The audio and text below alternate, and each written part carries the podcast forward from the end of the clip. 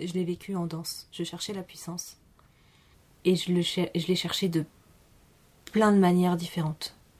Vraiment plein. J'ai fait. J'ai cherché à me muscler énormément. J'ai cherché à faire des mouvements forts. Euh, j'ai fait des arts martiaux. J'ai euh, apprivoisé le sentiment, l'émotion de colère qui était pas très présente chez moi ou beaucoup tournée vers moi-même. Et un jour, j'ai compris à travers le mouvement que ma puissance, elle n'était pas dans vouloir être forte à tout prix ou dans cette recherche d'excellence de la puissance qui m'a amené de la tension dans le corps, mais au contraire dans sentir, détendre, voir ce qui importe pour moi au moment T et le mettre en lien avec le monde. Cette idée d'authenticité, de cohérence et de dialogue. Et j'ai complètement changé mon rapport à la puissance à ce moment-là. C'est passé par le corps. Il y a eu un, vrai, un vrai mouvement et qui m'a amené beaucoup plus de bien-être. C'était beaucoup plus profond, c'était beaucoup plus dur quelque part, mais beaucoup plus enthousiasmant. Action, réaction. La fabrique de la coopération.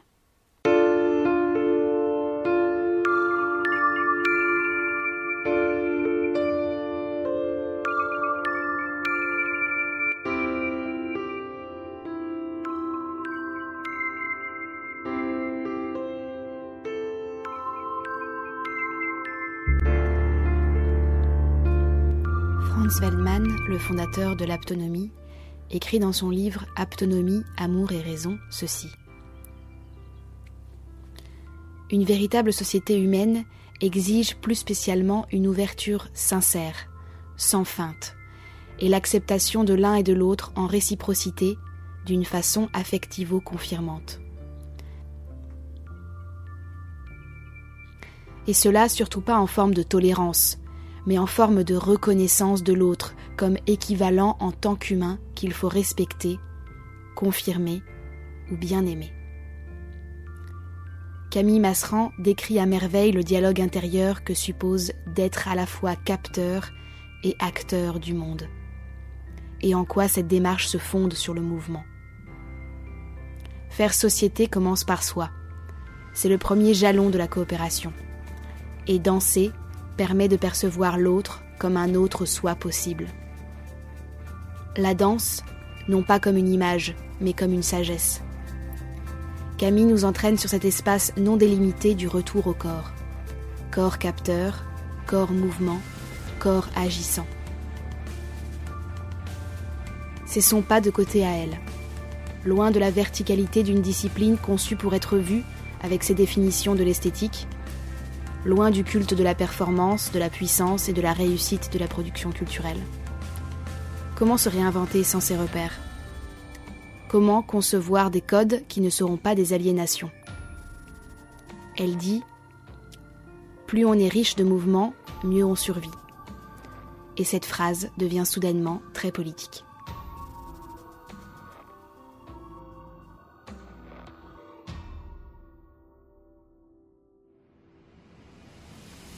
Bonjour Camille. Bonjour Flora. Tu es danseuse, tu as expérimenté la collaboration artistique, mais aussi ce que peut être la coopération dans le contexte amical et amoureux. Tu viens de mettre au point un spectacle sur la sexualité féminine et comment elle peut se réinventer. Alors, je te demande, c'est quoi, Camille, ton histoire de la coopération? C'est une vaste question. Mais je crois que pour moi, elle commence avant ma naissance. C'est-à-dire que hum, ma mère euh, a décidé d'être infirmière. Elle est allée en Afrique, dans des camps humanitaires. là, elle a eu du mal à soigner des jeunes femmes qui allaient accoucher parce qu'elle n'était pas assez formée en tant qu'infirmière. Elle est revenue en France et elle a vu un documentaire sur euh, le métier de sage-femme et sur la naissance, où il y avait tout plein d'alternatives à la manière dont la naissance était vécue, vécue à l'époque. Donc c'était dans les années 1985. Et elle a découvert à ce moment-là ce qu'était l'aptonomie, la science de l'affectivité. Elle s'est formée au métier de sage-femme et pour euh, pendant euh, la grossesse où j'étais dans son ventre, euh, elle a fait une, préparation à l'accouchement en aptonomie. C'était tout nouveau au départ et pourquoi c'est le début de la coopération? Parce que à ce moment-là, quand, quand euh, ma mère, mais de manière générale en autonomie, la mère ou le père rentre en lien avec l'enfant, il rentre en lien d'être à être. Donc c'est pas le parent sur l'enfant, comme tu le dis dans ton intro, c'est le parent et l'enfant le père, la mère et l'enfant. Il y a déjà une triade, il y a déjà la coopération, alors même que l'enfant n'est pas né. Donc j'ai, je pense que le tout début c'est là. Après, dans mon histoire, euh, donc j'ai eu un frère, puis une sœur, puis un autre frère. Donc dans la famille, euh, j'ai depuis le départ essayé de chercher quelles étaient les lois, alors au départ c'était sous forme de loi dans ma tête d'enfant, euh, pour pouvoir fonctionner en famille, pour pouvoir avoir une voix à égalité entre tout le monde. Et j'étais l'aînée, donc j'avais tendance à dominer sans m'en rendre compte, de par ma position d'aîné. Et mon frère était le deuxième et il avait tendance à vouloir euh, se rebeller ou dominer par une contre-domination. Et ça a été vraiment tout un dans, ma tête d'enfant, c'est vraiment une recherche de c'est quoi les lois de la justice, c'est quoi les lois de l'équité, comment on fait pour fonctionner au niveau des tâches ménagères, comment faire dans les choses pratiques quoi. Ou dans un jeu. Et les moments où on réussissait vraiment à jouer ensemble, c'est les moments on était tous ensemble vers un seul et même objectif, vers une envie. Un jour, on est parti en voyage ensemble. Dans notre salon, on a construit une roulotte. Euh, on était tous en train de construire la roulotte. On coopérait, malgré toutes nos différences, malgré tout ça, parce qu'on avait envie de partir en voyage en roulotte. Euh, à l'école aussi, c'est des questions que je me suis posées parce que euh, j'avais pas envie d'être rejetée par le groupe, mais j'avais pas non plus envie d'être leaduse de groupe. Et trouver cet entre-deux, ça a toujours été quelque chose, trouver l'endroit où tu me dis pas quoi je dois faire. Euh, et en même temps, je te dis pas quoi tu dois faire. C'est une phrase que j'aime bien, qui a été dite par une, par une enfant, reprise par une amie et que je réutilise à mon tour parce que je la trouve assez euh, enfantine et assez brute et assez parlante du coup. Alors ensuite, j'essaye de remonter le cours du temps. J'ai pris des cours de danse, des cours de théâtre, et là, il y a quelque chose d'autre qui se joue sur, cette sur, sur la coopération. C'est dans une pièce de théâtre, chacun a une place. Chacun prend une place. Et quelqu'un, chacun a un rôle. Et il y a équipe, il y a compagnie, il y a groupe, parce que chacun a une place. Pense que ça, c'est aussi quelque chose d'important. Et du coup, chacun peut la prendre pleinement. Donc si je joue un fou, j'ai le droit d'être pleinement fou. Si je joue un roi, j'ai le droit d'être pleinement roi. Si je joue... Euh, quel que soit le rôle que je joue, même s'il est tout petit, j'ai le droit d'être pleinement ce rôle. Et en fait, j'avais l'impression dans ma vie de ne pas pouvoir être pleinement moi, mais par contre sur une scène de théâtre, j'avais l'impression de pouvoir être pleinement le rôle. Et en fait, de pouvoir pleinement m'expérimenter via un rôle. Et c'est la raison pour laquelle j'ai tellement aimé le théâtre au départ. Et la raison pour laquelle j'ai tellement aimé la danse, c'était que c'était un mouvement du corps et qu'on est tout le temps, en tant qu'enfant, assis sur des chaises devant un tableau, à devoir apprendre des choses. Et que la danse, c'est finalement pouvoir vraiment bouger son corps dans tous les sens. On n'est pas obligé de rester dans une posture, dans une manière d'être. Et si on veut appliquer, c'est complètement enfermant. Ça, nous prive de toute liberté euh, d'agir. Enfin, pour être concentré, la meilleure manière n'est pas d'être assis sur une chaise. Pour être euh, concentré, la meilleure euh, manière, c'est de se plonger pleinement dans le sujet qu'on veut, qu'on veut aborder. Si on bouge autour de ça, c'est que le corps a besoin de bouger pour s'emparer du sujet. Après, je suis rentrée à l'université. Et je suis d'abord allée au Ghana et puis ensuite je suis rentrée à l'université. Et à l'université, j'ai rencontré des femmes à qui j'ai proposé de former une compagnie. Et moi, je voulais être administratrice de théâtre. Et donc j'ai dit, je m'occupe de l'administration. Et là, la metteur en scène, elle m'a rattrapée, elle dit, non, non, tu vas monter aussi sur le plateau. Moi, ce que j'aimerais, c'est que tu fasses aussi la danseuse. Alors j'ai aussi été la danseuse du projet. Et on était quatre amis. Et vraiment, on a essayé de, de faire corps. On a monté le projet, on a trouvé des sous, on a commencé le spectacle. Et là, il y a quelque chose qui nous a rattrapés, c'est les. Finalement la vie. Comment le, perso nous attrapait à droite ou à gauche et comment euh, ça nous détournait de ce projet de spectacle. Ça nous a, ça nous a déliés et le projet a dû s'arrêter euh, assez rapidement. Et il y avait un goût de. On est passé tout près de faire une vraie compagnie. Et puis, je suis rentrée dans une euh, école de théâtre euh, reconnue qui s'appelle l'ENSAT, École nationale supérieure des arts et techniques du théâtre. Et j'étais très heureuse parce que c'est une école où vraiment il allait y avoir des gens qui me ressemblaient, qui avaient fait du théâtre je me suis dit que c'était un endroit où on pourrait vraiment faire des spectacles ensemble. Et en fait, paradoxalement, c'est là où il y avait le moins de coopération. Ou en tout cas, là, l'endroit où je l'ai le moins vécu. Parce qu'en fait, les enjeux professionnels, individuels étaient tellement forts pour chacun que dans les dernières années, hein, les années de sortie, les enjeux c'était à celui qui aurait le meilleur stage, le meilleur job, le job le mieux payé, et tout ça s'est immiscé dans des endroits où euh, il y aurait pu y avoir de la coopération, mais où finalement ça se transformait, en tout cas dans la manière dont moi je l'ai vécu, en des guerres de, pouvoir.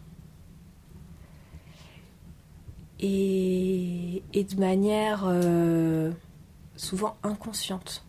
Enfin, on, se, on, se, prenait la tête sur des, sur des détails, sur des, des, choses infimes, mais en fait, ce qui se jouait derrière, c'était ça. Et on n'avait pas le recul pour le voir et pour. Euh, on, était en train de le vivre, il fallait qu'on le vive. Et, euh, c'est qu'après qu'on a, pu le, a pu le voir. Et puis j'ai travaillé dans un théâtre. Et après ça, j'ai euh, organisé des stages de conte.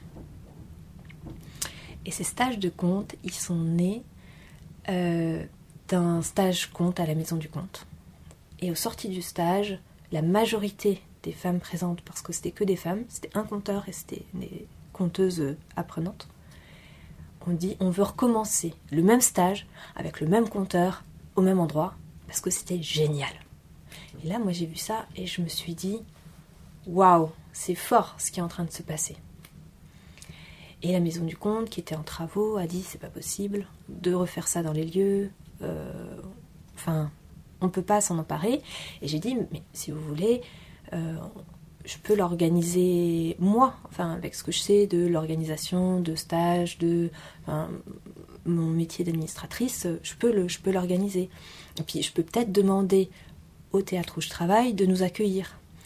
Et il se trouve que le théâtre où je travaillais, donc c'est-à-dire que j'ai commencé à organiser les comptes alors que je travaillais au théâtre et ensuite on a continué dans ce théâtre-là. Il se trouve que le directeur était un ami et du conteur et d'une des conteuses apprenantes. Donc tout s'est absolument bien joué, le directeur du théâtre a été d'accord et on a organisé plein de stages de contes avec le même conteur et les mêmes euh, apprenantes et on a formé un groupe. Et moi j'étais la coordinatrice de ce groupe-là et je me suis positionnée dans une idée de coopération. Ça m'a demandé un temps colossal parce que euh, écouter pleinement chaque femme sur ses besoins, ses envies pour pouvoir être d'accord sur une date, une longueur de stage, un prix de stage, c'était dans ma tête à moi faire le lien entre chacune. Les moments où je l'ai fait pleinement, au début je l'ai vraiment fait pleinement, j'étais vraiment au téléphone avec chacune d'entre elles pour comprendre les enjeux, il y avait une émulsion incroyable parce que euh, tout le monde se sentait écouté, reconnu par moi et par le compteur une fois euh, qu'on était dans le stage. Et euh, les stages étaient pas chers parce que moi je les donnais contre de l'apprentissage. Enfin, je, je, les. Je coordonnais contre de l'apprentissage, donc il n'y avait pas ma partie, il n'y avait, pas mon salaire à moi. Et puis on était accueillis par le théâtre, donc ça faisait tout ça, ça rendait le stage moins cher. Tout le monde était vraiment heureux, euh, en train d'apprendre, en train de vivre une vie de, groupe, euh, en train d'être euh, reconnu. Et il y avait une émulsion que, qui se transcrivait aussi par des gestes tout, tout mignons. Quand je recevais les inscriptions, il y avait toujours un petit mot, il y avait toujours euh, des, les enveloppes étaient roses, elles étaient bleues, elles étaient vertes, il y avait une petite carte postale, il y avait des bisous de partout. Enfin, vraiment une, une ambiance très chaleureuse entre tout le monde. Et il y a un moment donné où les, dans les stages, les enjeux de chacun ont commencé à être différents.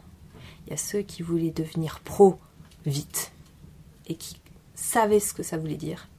Il y a ceux qui se dirigeaient lentement vers de la professionnalisation sans trop se l'avouer, mais qui quand même voulaient.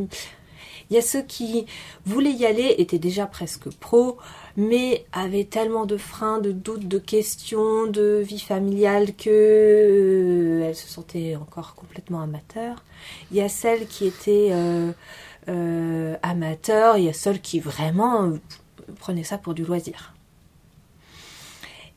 Et la divergence n'était absolument pas un problème au départ, mais comme les vitesses étaient différentes, les envies étaient différentes, à un moment donné, elle est devenue importante cette question-là, jusqu'à devenir clivante. Et moi qui essayais de faire de la coopération entre tout le monde, il y a un moment donné où c'est plus devenu possible. Parce que celle qui voulait devenir pro, en fait, prenait le pas sur toutes les autres. Celle qui voulait plus prenait le pas sur celle qui finalement voulait le moins. En fait, tu dis euh, que tu, tu voulais faire de la coopération avec tout le monde, si je reprends tes mots. Mhm. En fait, toi, tu chercher à coordonner cet esprit de coopération qui était censé exister intrinsèquement. On ne peut pas faire de la coopération seul. Et euh, tu soulèves un point clé, une loi de la physique de la coopération, qui est que l'intérêt doit être le même. Tu l'as raconté avec cette histoire du voyage en roulotte dans ton salon. Et au début, les stages, c'était ça l'objectif. Et donc l'intérêt était commun. Et après, quand, le stage n'est devenu qu'un moyen pour atteindre des objectifs, des intérêts personnels qui étaient plus les mêmes, ça marchait plus.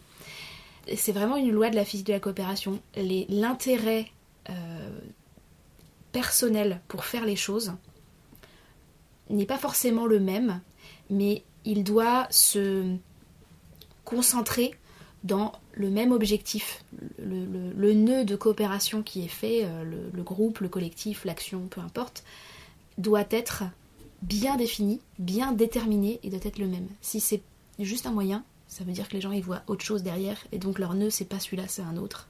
Et à ce moment-là, ça dérive et ça marche plus. Et effectivement, c'est c'est trop drôle parce que là, je te, je te raconte, oui, c'est une expérience de coopération et tu me dis, c'est un esprit de coopération. Il y a une vraie différence. Et, effectivement, c'est un piège dans lequel je m'engouffre, on s'engouffre, globalement les gens s'engouffrent. Euh, et effectivement, si j'avais vraiment voulu apporter ce vent-là et faire de la coopération, j'aurais peut-être amené des outils, ou peut-être qu'on aurait tous été euh, détenteurs d'outils et ensemble on aurait construit euh, cette idée de coordination, enfin on aurait ensemble choisi les dates, on aurait mais en cercle, enfin et euh, et ça me rappelle une anecdote. Dernièrement, j'ai été en, en woofing. Et alors là, j'ai pu le voir parce que j'étais extérieure. Quand on est à l'intérieur, c'est plus difficile de se décaler.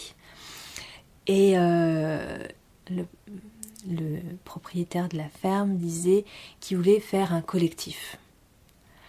Et je lui ai dit, mais dans ce collectif, t'aurais quelle place? Et il me dit la place du patriarche. Et dans ma tête, je me suis dit, mais c'est pas un collectif s'il a la place d'un patriarche. Parce que patriarche, ça voulait dire pour lui celui qui enseigne, celui qui dit quoi euh, quoi chacun doit faire. je me suis dit, c'est plus un collectif, ça veut dire qu'il veut travailler avec des gens. Oui, dans sa tête, c'est ça, c'est il veut travailler avec des gens. Mais en fait, il veut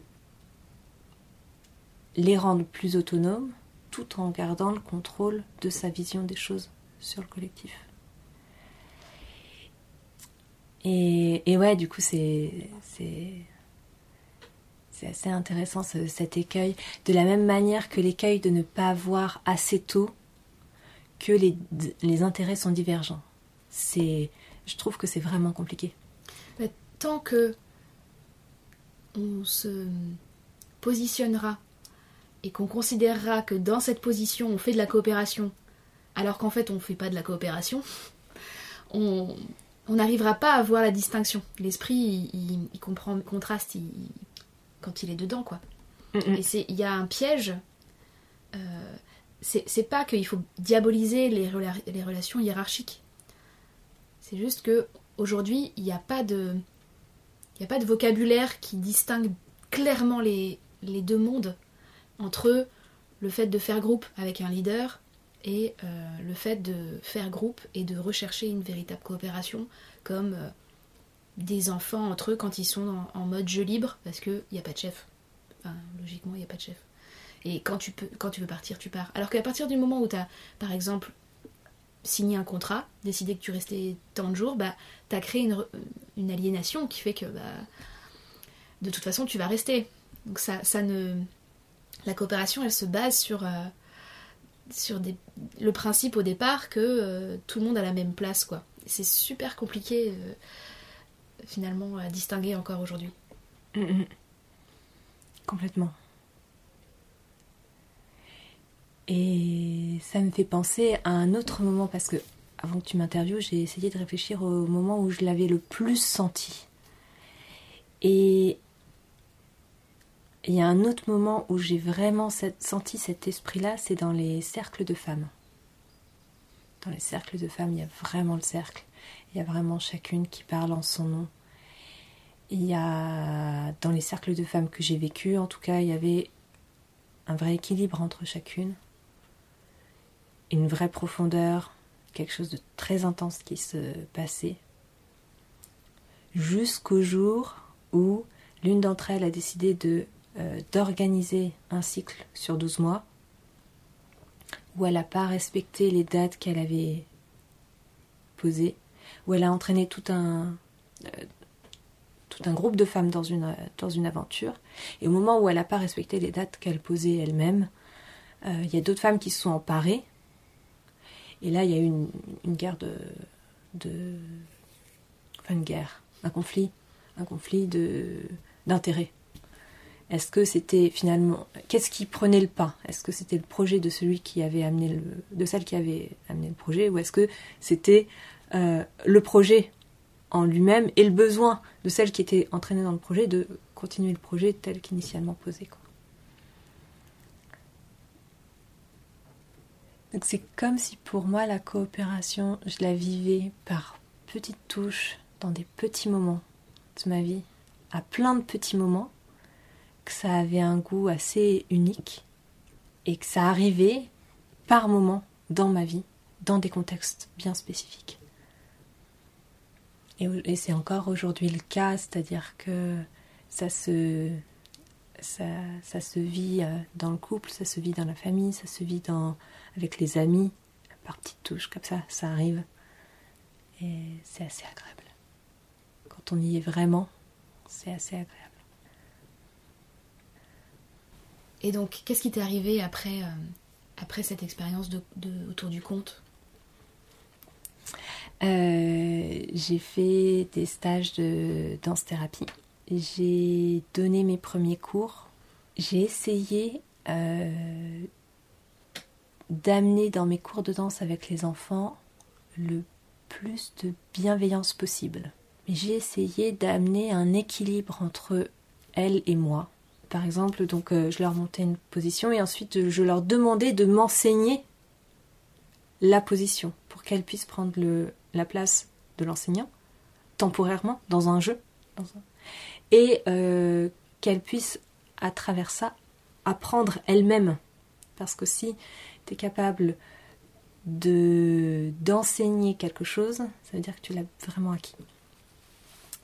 Et il y a un jour où j'ai été confrontée à, la limite finalement. Je me suis dit, ok, là il faut que je pose une limite. J'ai vu une gamine tirer sur la jupe d'une autre je me suis dit, là non, c'est à moi d'intervenir de manière euh, verticale. Il y a des moments où je me repositionnais en tant qu'enseignante parce que je sentais qu'il y avait vraiment nécessité d'apporter une limite. Qu'est-ce qui a fait que tu as eu besoin d'enseigner de cette manière-là? Parce que je crois pas au code. Je crois pas que la danse, ça soit euh, une succession de formes. Je crois que la danse, c'est foncièrement comment on bouge et habite son corps à un moment T. Euh, quand je vois une femme reproduire, ou un homme, un individu, reproduire des mouvements chorégraphiques, euh, presque malgré lui-même, et que cette personne, cet individu considère qu'il fait de la danse, je me dis qu'on a oublié l'idée même de danse, l'idée foncière, l'idée première de danse. Pour moi, la danse n'est pas faire une forme extérieure, c'est vivre dans son corps des mouvements. Donc quand euh, j'apprends euh, de la des formes euh, de danse classique dans un cours d'expression corporelle à des jeunes enfants, c'est pour qu'elles aient une conscience de leur corps. J'ai conscience que ma main peut être positionnée euh, ouverte ou fermée, j'ai conscience que mon coude peut être haut ou bas, j'ai conscience que euh, mes bras peuvent être ronds euh, ou pointus, j'ai conscience que, enfin, je, donne des images, j'ai conscience que mon dos peut être tenu ou avachi, j'ai conscience que mes pieds peuvent être ouverts ou fermés. Moi, ce que j'enseigne, c'est la conscience du corps à travers un jeu à travers une forme de danse classique. Parce que à travers la conscience de son corps, on peut aller beaucoup plus loin dans la recherche du mouvement, on peut élargir sa palette de mouvements et on peut danser pleinement. Je crois que euh, le mouvement de vie est plus important que la forme que ça prend et je crois que euh, la présence de soi au monde euh, est plus importante que le fait de monter sur scène. Il y a souvent dans la danse des un manque de vie, un manque de sens et j'ai envie de remettre du sens dans la danse. J'ai envie que ça devienne des danses de d'être vivant. J'ai envie que ça soit de la vie et si euh, les gens ne font pas précisément le même mouvement mais que chacun des mouvements est profondément incarné, alors l'impact sur le spectateur sera, à mon sens, bien plus important. L'impact dans la vie des interprètes sera, à mon sens, aussi bien plus important. Euh, si on prend l'histoire euh, de la danse, l'histoire artistique hein, de la danse, euh, la danse classique amène la forme pour amener aussi une cohérence entre les individus et il y a un idéal d'esthétique derrière, il y a un idéal du beau. Ce qui est beau, c'est de voir euh, des mêmes corps, donc selon l'idéal de la danse classique, euh, c'est de voir des mêmes corps exécuter les mêmes mouvements ensemble au même moment de la musique. C'est de peindre un tableau vivant, d'une certaine manière. Complètement. Et il y en a une euh, qui qui a décidé de remettre du sens pleinement, c'est Isadora Duncan. Elle a apporté la danse libre, elle l'a elle l'a défendue, elle est montée sur scène, elle a écrit des livres, elle a fait des écoles. C'est le début de la danse contemporaine. Et après elle, il y a de nouveau des gens qui amènent de la forme, des formes, et même si en danse contemporaine, euh, l'idée défendue, c'est qu'il n'y a pas de forme, dans le concret. Quand on apprend la danse contemporaine, on apprend des formes, on apprend une manière de penser, on apprend une manière de regarder la forme, euh, l'importance du poids, l'importance de l'espace, l'importance euh, du temps. Et, je pensais euh, qu'en faisant de la danse euh, contemporaine, j'allais trouver cette liberté. Et en fait, la liberté de la danse, je l'ai trouvée dans les danses thérapies, certaines formes de danse thérapie, la danse libre. Ce qui est génial dans la danse libre, c'est que on peut danser comme on veut, donc on est pleinement présent, on est pleinement dans son corps. Euh, le, le problème, quelque part, au bout d'un moment, euh, pour faire acte artistique, pour faire création, la danse libre ne suffit pas parce qu'on a tendance à refaire toujours les mêmes mouvements. Et c'est là que la conscience du corps ou des méthodes de recherche permettent d'élargir la conscience de soi, la conscience de son corps, la conscience de son mouvement, d'aller chercher d'autres formes de mouvement, d'enrichir toute sa capacité d'expression, de pouvoir créer des spectacles qui sont euh, vivants et riches de mouvements et du coup qui créent une émotion, une, une, une richesse aussi chez le spectateur qui voit dans le mouvement euh, des mouvements riches, complexes, vivants, la capacité lui-même de s'émanciper de sa vie, c'est-à-dire pouvoir bouger autrement. Je pense que euh, dans une idée de survie, plus on a de stratégies pour survivre, plus on est riche de stratégies, plus on est riche de mouvements, mieux on survit. Ça c'est de la survie. Dans la vie, c'est un peu la même chose. Plus on a de stratégie pour être en lien, plus on est capable de passer euh, d'un mode à un autre, simplement, euh, plus on a de manière de répondre à son entourage, et plus on peut danser avec. Euh, c'est-à-dire ne pas s'enfermer dans une forme, un nœud, et potentiellement ne plus savoir ensuite comment sortir. C'est marrant parce que c'est comme si tu, la danse était une métaphore de la société. Euh, il se trouve que la formation que j'ai faite l'année dernière, euh, c'est une formation qui vise à préparer à l'EAT pour être après, pour passer ensuite le DE de danse contemporaine, donc pour être enseignant. Donc, euh, il y a eu un formatage pour qu'il y ait diplôme d'enseignant en danse contemporaine.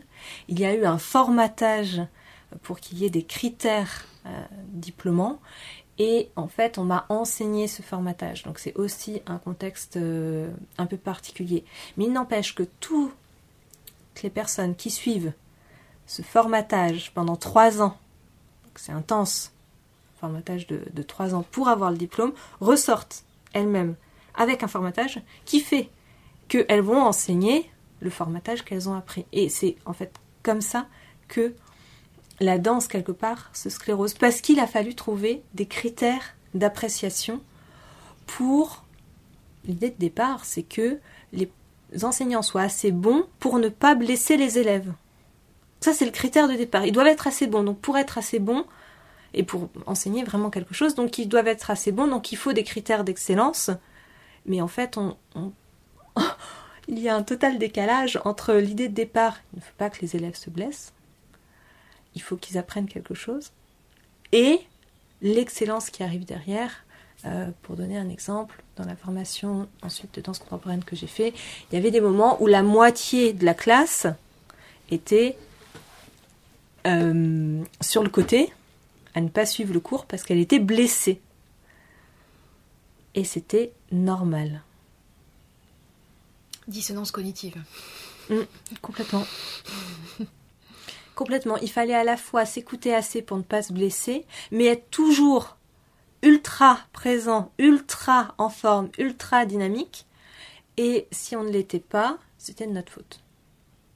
Donc tu danses jusqu'au bout, tu t'arrêtes avant le claquage. Mais tu t'arrêtes. En fait, la réalité, c'est que tu t'arrêtes une fois que tu as le claquage.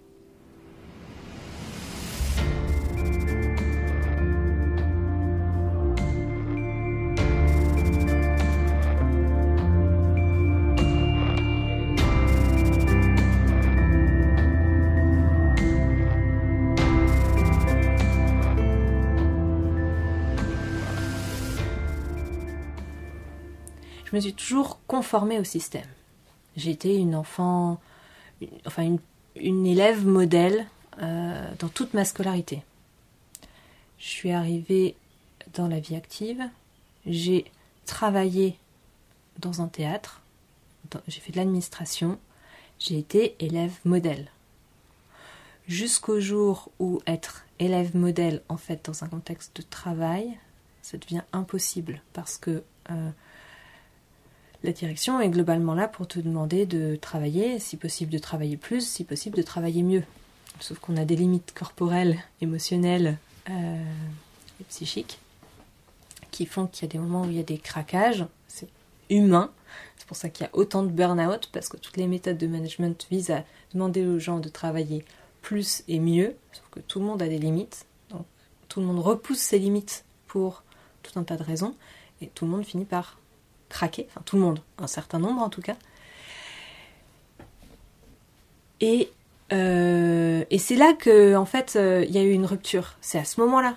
C'est-à-dire que je suis passée de cette vision de euh, les autres ont raison, les patrons ont raison, les professeurs ont raison, pas tout le temps, mais globalement, il faut les suivre, ils, ils ont plutôt raison, à ils sont en train de me faire du mal je suis en train de me faire du mal parce que je les écoute. Ils ne détiennent pas la vérité. Où est la vérité? Donc en fait, c'est pas tant la danse, c'est c'est avant la danse en, tant que professionnelle. C'est à ce moment-là, donc du coup je me dis ok qu'est-ce que je veux foncièrement faire? Je veux enseigner une forme de danse-théâtre. Je veux enseigner une forme de, de danse-théâtre où les gens sont profondément vivants, euh, libres, où ils incarnent, incarnent vraiment leur mouvement euh, et que ça soit riche. Vers quoi je me dirige pour apprendre ça? Et je demande à une prof de danse contemporaine qui me dit Oui, non, c'est plutôt de la danse-thérapie. Donc je suis allée voir la danse-thérapie. Et en danse-thérapie, j'ai euh, trouvé euh, le fondement de ma, pensée, mais pas la forme. Donc au final, ce que je fais est à cheval entre les deux. Et l'autre jour, j'ai donné un cours de danse euh, dans une école. Et j'étais avec une, une, jeune fille. Et en revenant, la jeune fille est interrogée on lui demande c'était quoi comme type de danse? Est-ce que c'était de la danse classique? Non, c'était pas de la danse classique. Est-ce que c'était de la danse contemporaine? Non, c'était pas de la danse contemporaine. Est-ce que c'était de la danse africaine? Non, c'était pas de la danse africaine. Est-ce que c'était et la personne se met à développer toutes les formes de danse qu'elle connaît. Une vingtaine de questions comme ça. Et elle finit par lui demander c'était quoi alors comme danse? Et la petite fille, elle répond bah c'était juste de la danse. Et elle se tourne vers moi. Est-ce que c'était vraiment ça? Je dis oui, c'était tout à fait ça. Et pendant ce cours-là, les enfants ont dansé leur prénom, ont suivi un chemin sensoriel. Enfin, je leur ai raconté une histoire et, ils se sont plongés dedans. Ils ont bougé leur corps avec l'histoire. Ensuite, ils ont inventé la fin de l'histoire, qu'ils ont fait quelque part leur propre chorégraphie. Après, ils ont dansé avec, chaque, avec différentes parties de leur corps, et ils ont enrichi leur propre chorégraphie, qui au départ est une histoire, de mouvements, pour pouvoir... Et ensuite, ils se, les. Enfin, il y a eu des acteurs et spectateurs. Ils se sont montrés les, les mouvements et l'idée, c'était de percevoir pour les enjeux que j'ai mis dans ces moments-là, c'était qu'ils soient présents, vivants, là, qui est un début, qui est une fin, et qu'ils sachent leur mouvement. Donc c'était pas euh, c'était pas vide d'exigence, mais l'exigence elle était mise à un autre endroit. Elle était mise à quel est, quel est, le, quel est le mouvement Et est-ce que c'est vraiment ton mouvement? C'est drôle parce que c'est comme si tu recherchais à ce que les gens découvrent en eux une forme d'amour d'eux-mêmes, mhm. d'amour en tant que capteur et d'amour en tant qu'acteur. Oui. Oui. Et euh, il y a dans beaucoup de formes de thérapie ou de développement personnel l'idée de s'écouter soi. Ce qui est très important parce que ça permet de sentir profondément qui on est et de voir tous les endroits où on répond aux interactions, enfin aux volontés extérieures. Donc c'est très intéressant, sauf que dans les processus thérapeutiques, il y a souvent écoutez-vous. Il y a rarement écoutez-vous et communiquez, soyez en lien avec le reste du monde pour pouvoir dialoguer entre le vous et l'autre. Cette deuxième partie, je l'ai très rarement entendue d'un point de vue théorique, d'un point de vue individuel. Il y a rarement cette deuxième partie de la phrase. Ce qui fait que le développement personnel est un truc narcissique et pas un objet de coopération, alors qu'en fait c'est juste la première étape. et donc par exemple dans un cours de danse que je pourrais donner, euh, donc je commence par des exercices où chacun est, acteur de sa propre danse, puis un aller-retour avec le spectateur, puis des formes collectives. Ça ne veut pas dire qu'il n'y a pas, les gens ne dansent pas ensemble, ne dansent pas des mouvements précis. au contraire, j'essaye d'amener aussi vers des mouvements collectifs, des formes globales, et d'aller dans le détail de la forme. Il y a aussi un détail de la forme à un moment T. Mais c'est pas moi qui dis cette forme est la meilleure. C'est euh, c'est un aller-retour entre leur corps et un regard extérieur pour trouver une forme collective, un élan commun. La forme n'est qu'un outil au service du collectif. En quoi la danse est une allégorie? De tes, de tes la danse telle que tu la vis, c'est-à-dire cette danse qui, qui est une danse de l'écoute et de la curiosité plutôt qu'une danse de l'image. Comment est-ce qu'elle euh, euh, tu peux te servir de cette allégorie pour parler de tes expériences de collectif? Ça me donne envie de faire une discrétion. Il y a un outil que j'utilise énormément pour moi, avec mes amis, qui est un outil de développement personnel, d'art-thérapie, qu'on retrouve à plein d'endroits. C'est le jeu des coussins, euh, qui porte plein d'autres noms à plein d'autres endroits. L'idée, c'est euh, quand on est face soit à une problématique, on met euh, au sol un coussin par personne, les personnes pouvant être des personnes extérieures ou des personnes intérieures. Par exemple, je peux mettre euh, à un endroit un coussin pour la petite Camille de 10 ans qui a vécu quelque chose, un coussin pour moi aujourd'hui adulte, un coussin pour euh, potentiellement l'observatrice qui est en moi, qui observe la scène, un coussin pour des personnes extérieures ou non, suivant si elles ont euh, un enjeu dans ce qui m'arrive ou pas. Euh, ça peut être euh, l'enfant intérieur, ça peut être le juge intérieur, ça peut être euh, le moine zen intérieur, ça peut être enfin toutes nos petites voix, tous les petits noms qu'on donne à nos voix intérieures peuvent être représentés par un coussin. Et l'idée c'est de faire dialoguer ces différentes voix en s'asseyant soi-même sur un coussin au moment où la voix a besoin de parler. On peut faire ça avec des marionnettes. Euh, euh, j'ai la petite voix euh, de la petite Camille, j'ai la voix de la grande Camille, etc. On peut faire ça dans les constellations familiales. C'est un peu différent, mais c'est un peu le même principe. Faire dialoguer des ancêtres avec des personnes actuelles. faire parler des voix. Ça me fait penser à ça me fait penser à la technique d'Augusto Boal euh, des flics dans la tête aussi, euh, où, c'est des personnes vivantes qui euh, incarnent les petites voix qu'on a dans la tête. Oui, eh ben, tout ça c'est très proche. Et je, trouve que c'est un outil qui permet du dialogue entre des voix et d'arriver à des solutions pour toutes ces voix-là. Et quand on vit dans un, dans un collectif, et euh, et c'est un peu le même principe quand on se rassemble, on est sur des coussins, on essaye de parler ensemble et on essaye de trouver des, des solutions ensemble.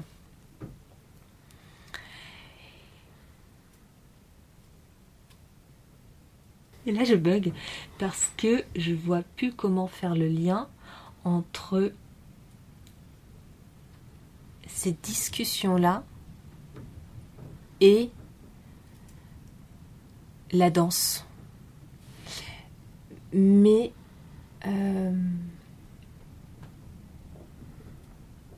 parce que moi, le lien que je vois, c'est cette connaissance de soi, c'est-à-dire cette euh, incarnation, avec le, tout le sens charnel d'incarnation, qui, qui manque souvent dans les collectifs, dans, les, dans la coopération telle qu'elle se vit en société, dans un groupe social.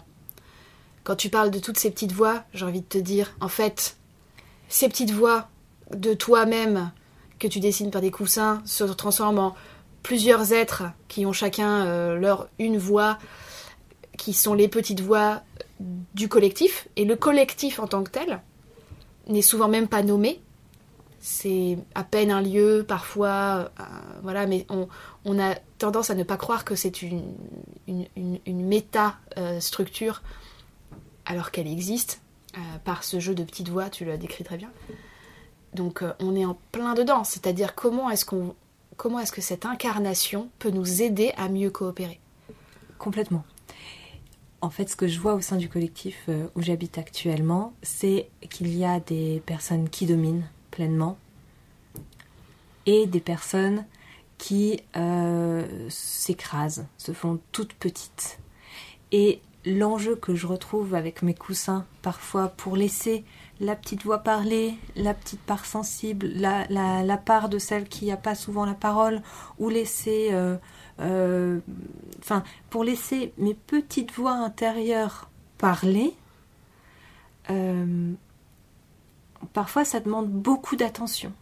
Parfois, et c'est souvent grâce à l'observateur que je peux voir qu'il y a une voix qui n'a pas parlé, qui ne s'est pas exprimée, qui aurait besoin de prendre sa place et qui ne le fait pas. Et donc c'est souvent l'observateur qui va rendre sa place à la petite voix qui n'a pas parlé.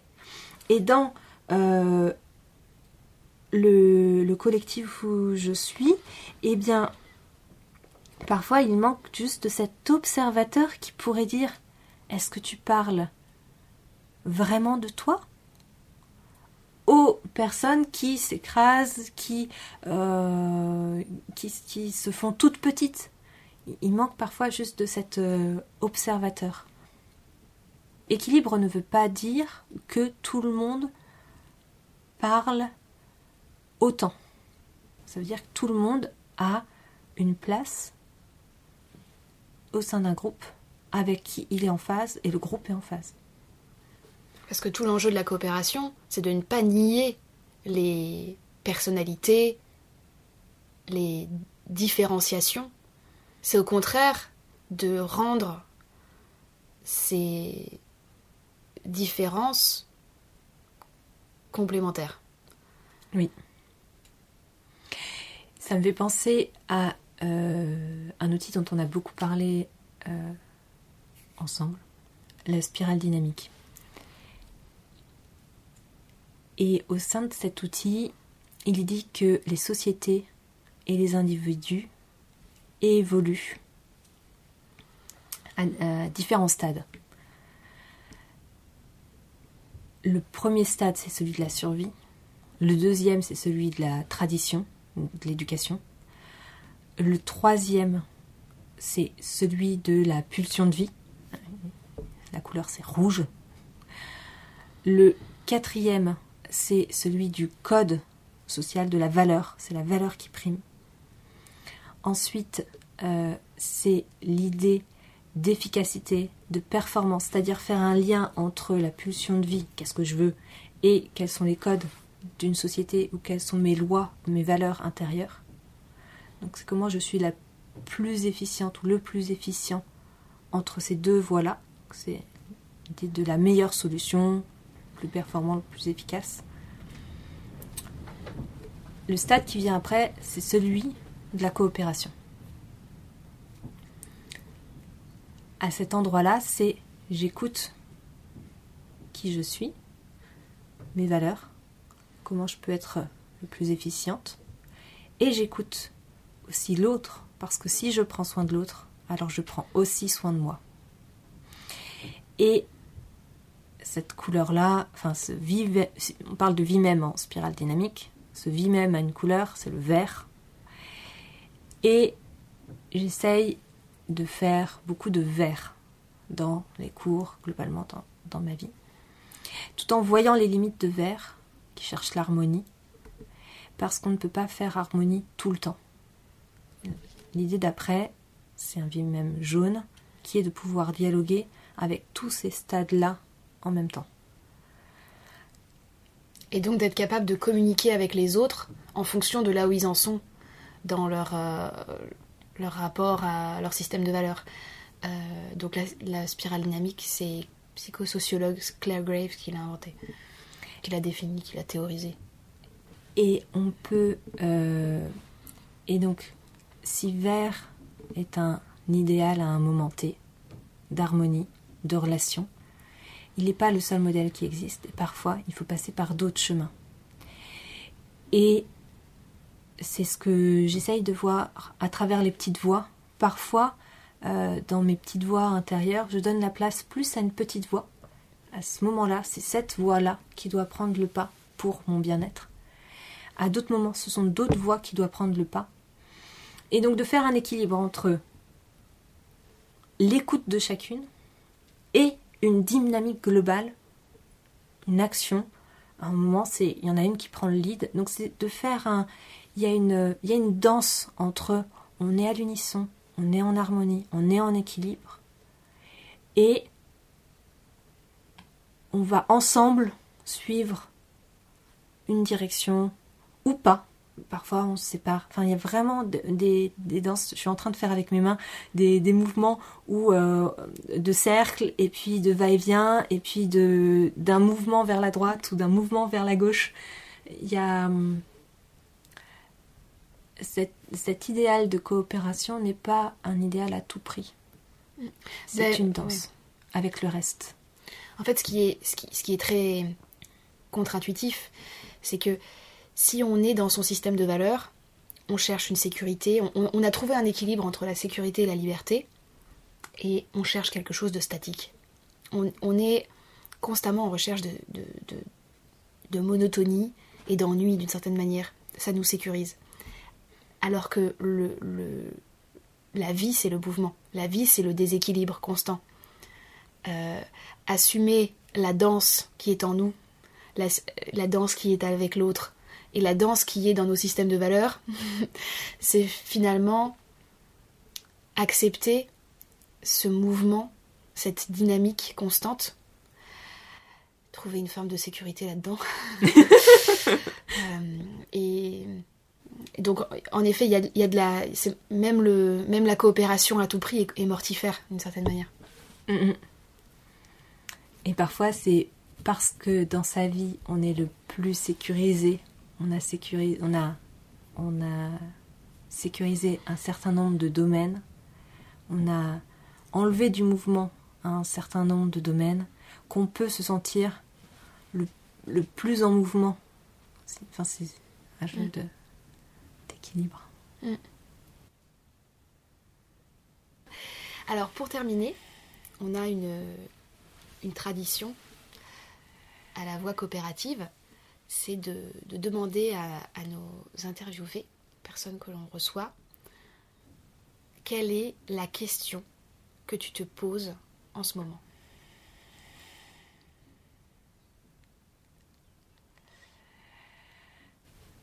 En ce moment, je travaille sur un spectacle autour de la sexualité féminine.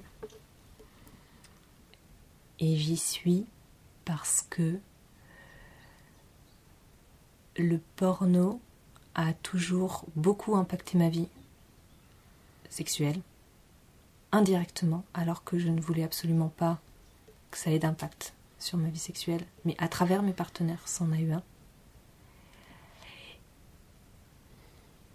Et je fais foncièrement ce spectacle parce que j'ai quelque chose à dire au monde. Ce que j'ai à dire au monde, c'est il y a d'autres manières de faire l'amour.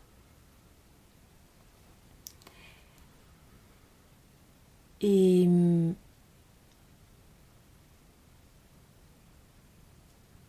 ce qui est difficile, c'est que le porno étant aujourd'hui une norme, si je dis à quel point le porno est violent, il y a de la domination dedans, il y a une transformation des corps selon des normes, euh, si je dis tout ça, je suis en train de rentrer, de, créer un conflit contre le plaisir de l'autre. Et ça amène de la résistance. Si je parle foncièrement de manière de faire l'amour épanouissante pour moi, pour d'autres personnes autour de moi, et à quel point ça m'apporte du plaisir, je crée le sentiment euh, qui a un idéal inatteignable, où potentiellement des gens n'iront jamais. Et donc une espèce de culpabilité, une espèce de, de remords, de sentiments d'infériorité chez l'autre. Ce qui n'est pas non plus mon objectif. Donc la question que je me pose,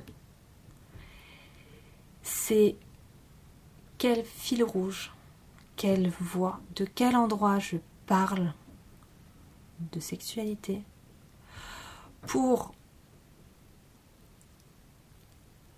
réussir à amener dans le monde euh, des choses, je trouve, qui manquent. Qu'on on a tous besoin d'affection, on a tous besoin de liens, on a tous besoin de faire l'amour. Globalement, il y a des exceptions, on en a tous besoin. Comment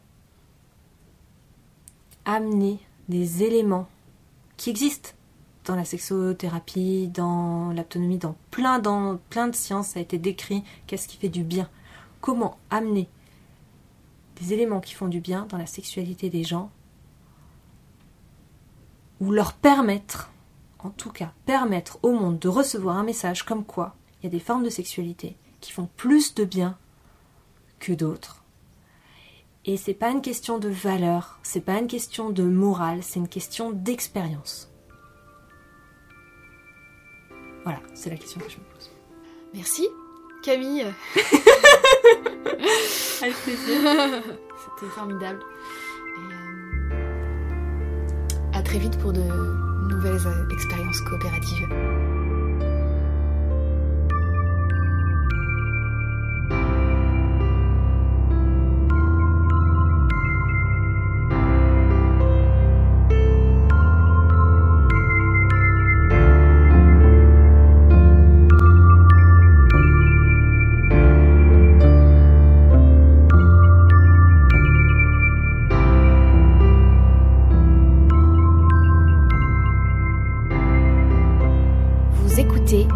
Voix coopérative. Bienvenue sur le chemin dansant du faire ensemble. Un podcast produit par Manucop.